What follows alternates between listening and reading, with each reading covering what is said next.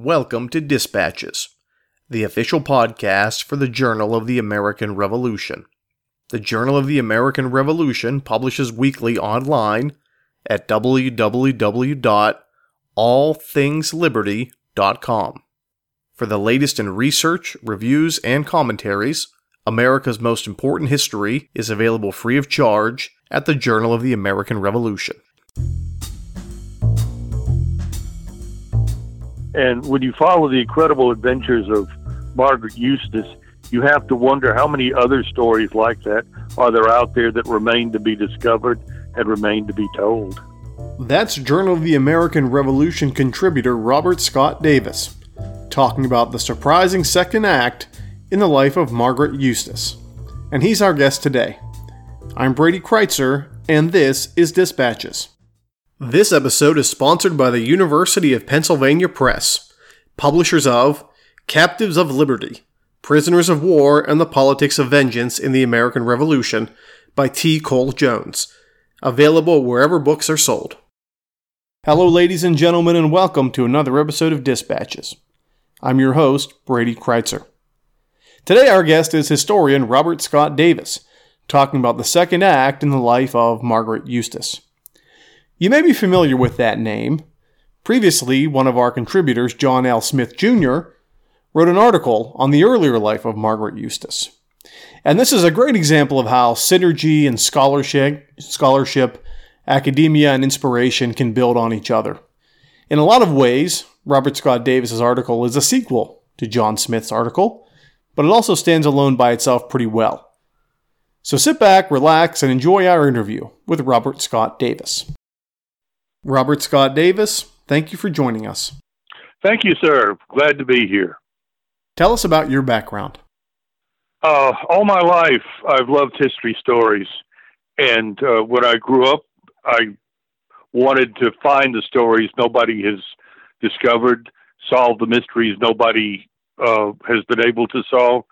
And I write, I publish records to help people with their family trees in genealogy journals and books. And I find history stories that need to be told and mysteries that need to be solved. And I publish those in historical books and journals. And I've been honored with a lot of awards for my research in both of those fields. What first drew your interest into this topic? Well, I'm always looking for more stories and more records to publish and stuff of that sort. And everybody who does research on the American Revolution in Georgia is drawn to the collections at the University of Georgia in the um, uh, Library. And everybody who does the American Revolution in Georgia, we go through the Keith Read collection. And all, everyone who goes through the Keith Read collection finds this letter of January 17th, 1779, where General Samuel Elbert is writing to Major General Benjamin Lincoln. And in this letter, Elbert says that the British commander who is conquering Georgia, Lieutenant Colonel Archibald Campbell, that his sister is with Elbert, and his sister, Margaret Eustace, wants to cross the British lines to be with her brother, Lieutenant Colonel Archibald Campbell, and to see her son, who is traveling with Campbell as an officer in the British Army. And this is an incredible letter. And so I looked into the background of the letter, and I've and this is when things really begin to get weird. First off, Margaret Eustace did not have a brother named Archibald Campbell. And the Archibald Campbell who's invaded Georgia and is on his way to Augusta with British battalions, uh, he had no sisters. And Margaret Eustace did not have a son in the British Army. So, what is going on here? And you, one of two things either Samuel Elbert got the details badly mixed up in his letter, or Margaret Eustace has cleverly crafted some lies in order to get across the British lines and reach Savannah. Now, she did have an interesting, a fascinating family. One of her brothers was a major general in the American Army. Uh, two of her brothers were officers of the British Army. Uh, she had a son who was in the Army, but he was in the American Army. His name was John Skey Eustace, but he was in the American Army, a very prominent officer in the American Army. He would later become a prominent officer under Napoleon. And at the moment that Margaret Eustace is trying to get a pass to go through the British lines, her son, John Skey Eustace, is actually serving under Samuel Elbert in the American Army. Now, she also had a, bro- a son in law, John Seth Colbert, who was married to her famous or infamous daughter, Kitty uh, Eustace Blair. But anyway, that's what drew me into the letter, and the deeper I get into it, the more fascinating the story became. You mentioned already John Smith's previous article on Margaret Eustace. How did that inspire your, your research in your new article? Of course, when you're doing anything on the American Revolution, you need to go to the free online journal, the Journal of the American Revolution. And uh, as they say, it's free and you can do word searches. And so, just as a routine matter, as I'm working on the Eustace project, I checked the uh, Journal of American Revolution for more info, see if there was information there. And I swear to you, I nearly hit the floor when I found Smith's article on Margaret Eustace. Margaret Eustace's daughter, Kitty, married a Dr. John Blair in Williamsburg. He was a member of the prominent Blair family that founded the College of William and Mary.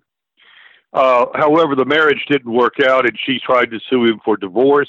Amazingly, her divorce lawyer was Thomas Jefferson. And anyway, the this whole matter drags on, and Blair actually dies before she finally gets a divorce from him, which works out to her favor to an extent.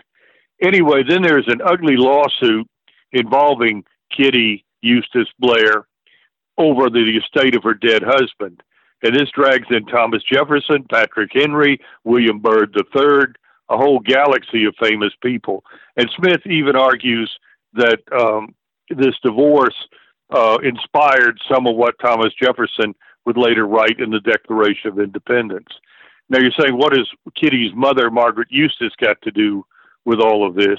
Well, this was just one of many chapters in Margaret's life, but Margaret Eustace played a big role in played a role in all of this involving Kitty's marriage and her divorce and getting her dead husband's estate. Margaret is always popping up there fighting for her daughter Kitty. And so this uh, to find out, you know, that Margaret was involved in all sorts of incredible stuff before she came to Georgia was that made her story just all the more amazing. Give us some background on Margaret Eustace and her family. Well, the more you look at this, the more you see. You know, it's not like the old magic magician saying about the closer you look, the less you'll see. This, the closer you look, the more you see, and the more incredible the story begin becomes. Margaret Eustace was born Margaret Campbell, and she was the cousin to the Duke of Argyle. And you'll remember the Duke of Argyle from that movie, um, Rob Roy. But she was his cousin, and you don't get much more prominent in lowland Scotland than being the cousin to the Duke of Ar- Argyle. Anyway, she was a Campbell, and she married Dr. John Eustace. You, Dr. John Eustace is a character that I wish I could have found more information on.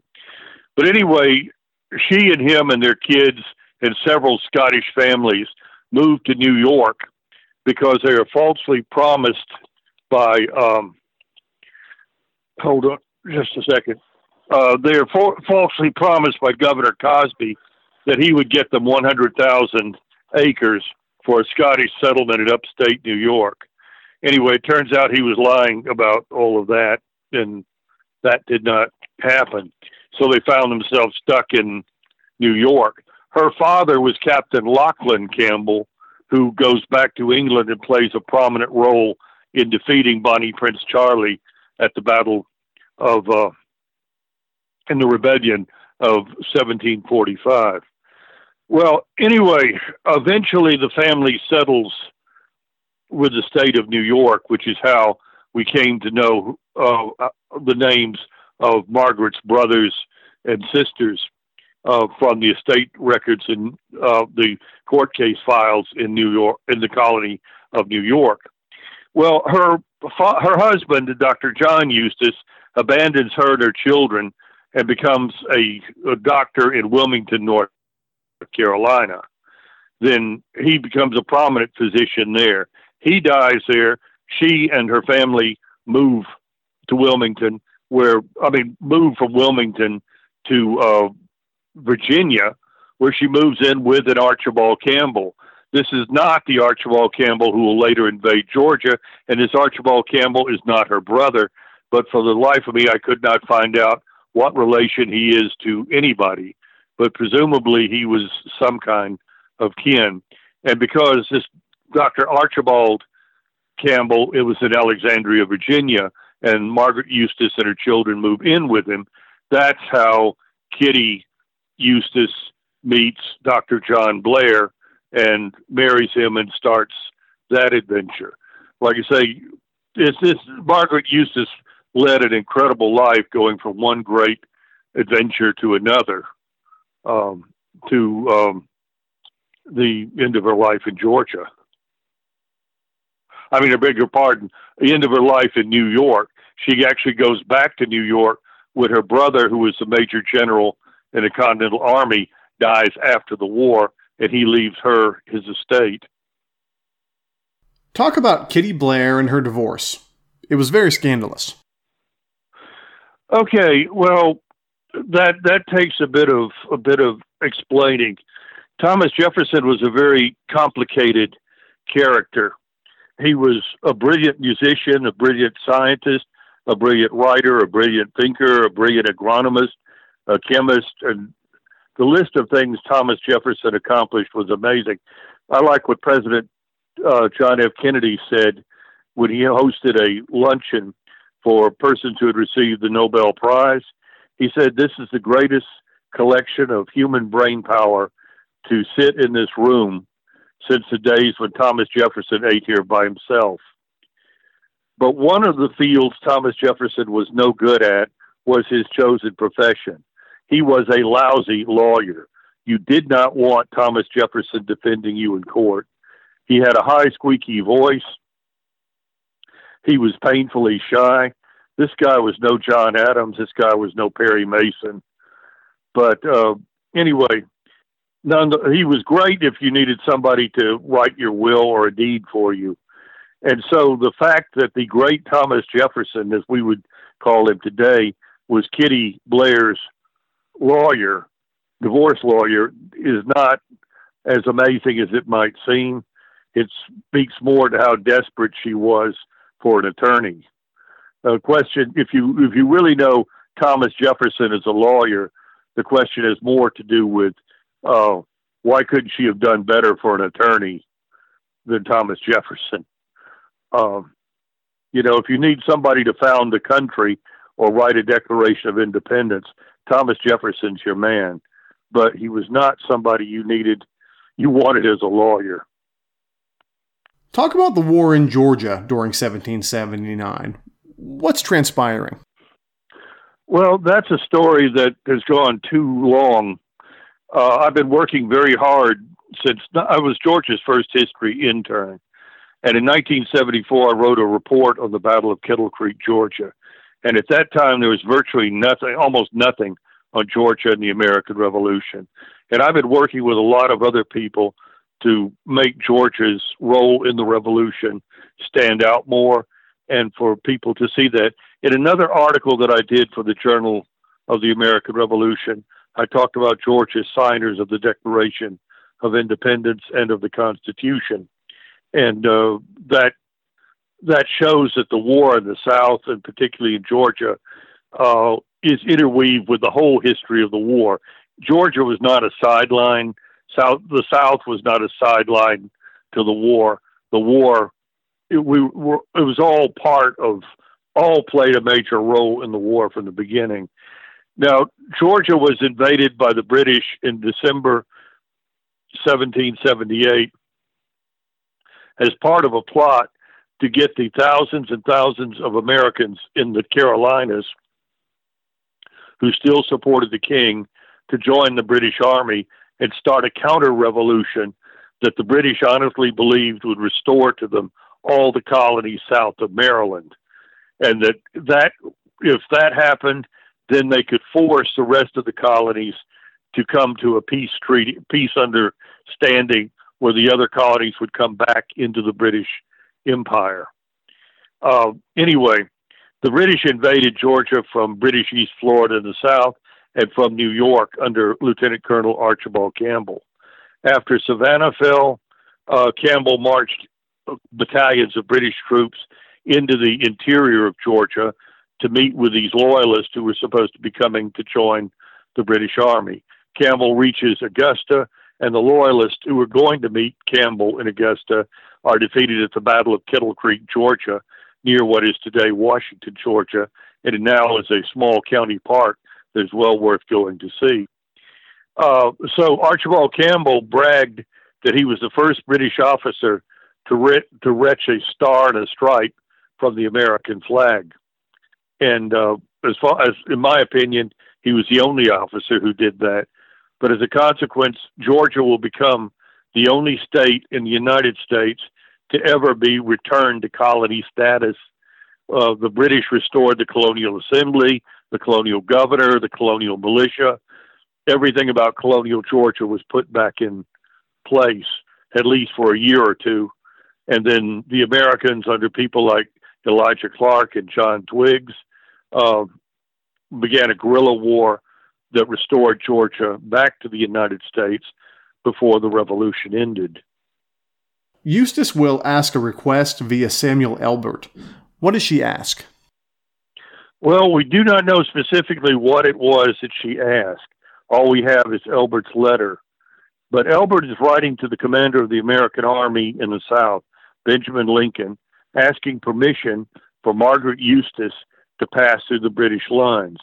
Then Elbert goes on to say that the lieutenant, British Lieutenant Colonel Archibald Campbell, who is leading the British Army, is her brother, and that she has a son serving with him. Uh, Elbert also says that she has a son-in-law who is serving with Elbert. The son-in-law serving with Elbert is John Seth Colbert, who is uh, married the new husband of Kitty um, Cam, Kitty Eustace Blair. And as I say, I did the research and the court cases and the rest of it. And Margaret Eustace had no brother named Archibald, and Archibald Campbell in Georgia had no sisters. And Margaret Eustace did not have a son who was an officer in the British Army. So none of this makes any sense unless Elbert got things really garbled, which would be surprising because that was not him. Uh, Samuel Elbert was a great patriot and a great leader in the American Revolution, but this is just, like I said, garbled. Unless you believe that she's lying in hopes that her lies will help get her through the British lines. Um, she will later, by the way, uh, ask for permission to get through the British lines again, and uh, that will be allowed although she is suspected all through the war of being a spy for the British and for being a supporter of the king's cause. But there was no action taken against her by the Patriots. Does Margaret ever cross the lines to fulfill her request? Uh, the records are silent on that. The records are silent on that. She does, uh, if she does not, she's not one of these people who petitions we have a world of wonderful records from the revolution in Georgia, including petitions by people. Some are loyalists, some are patriots, some are just caught in the war, where they're writing to the royal governor of Georgia and his council pleading for this or pleading for that or whatever. We have all these accounts, that is, money accounts from the war where people are being paid for property that they lost or for being caught up in the money the British government owes them, money the American government owes them. And in none of this does Margaret Eustace' name ever appear, um, which is very odd. uh, in this. So, no, we don't. We just have hints. For example, after a second known trip through the British lines, where she was probably trapped in Savannah with other civilians, when an American and French army stormed the British lines around Savannah in a failed attack on October 9, 1779. She was probably one of the civilians hiding in bomb shelters during that unsuccessful siege. Um, anyway, after that, there is a, a report, a claim is made that she's back at Silver Bluff, South Carolina, and she's saying ugly things about the American cause. But the records are no more are not specific about that or uh, what was done about it afterwards. I mean, Georgia's council orders an investigation, but we have no results from that investigation. How does this event help us understand the Revolutionary Era better? Well, the traditional way of viewing the American Revolution is blue coated soldiers under George Washington fighting red coated soldiers under the British. The traditional view of the American Revolution doesn't look at the loyalists and Tories, that is, the Americans who fought on, or stood by the king's cause. It doesn't talk about the guerrilla warfare and the militiamen. It does not talk about women. It does not talk about African Americans. It does not really talk about Indians. But you see, the American Revolution was not a bunch of white guys in pretty uniforms shooting at each other at point blank range. It was a lot of people. It was children. It was women. It was people who were black and people who were red and people who were Portuguese and people who were uh, foreigners and people who were native born Americans. They're all there and they all have their stories to tell. They were all victims of the war and they were all part of the war. And when you follow the incredible adventures of Margaret Eustace, you have to wonder how many other stories like that are there out there that remain to be discovered and remain to be told. Robert Scott Davis, thank you for joining us. You are most welcome. The music played in this episode included works by Kevin MacLeod and the Sturbridge Colonial Militia. Any unauthorized reproduction or use of this podcast, without the express written permission of the Journal of the American Revolution, is strictly prohibited. For everyone here at Dispatches, I'm Brady Crytzer saying so long.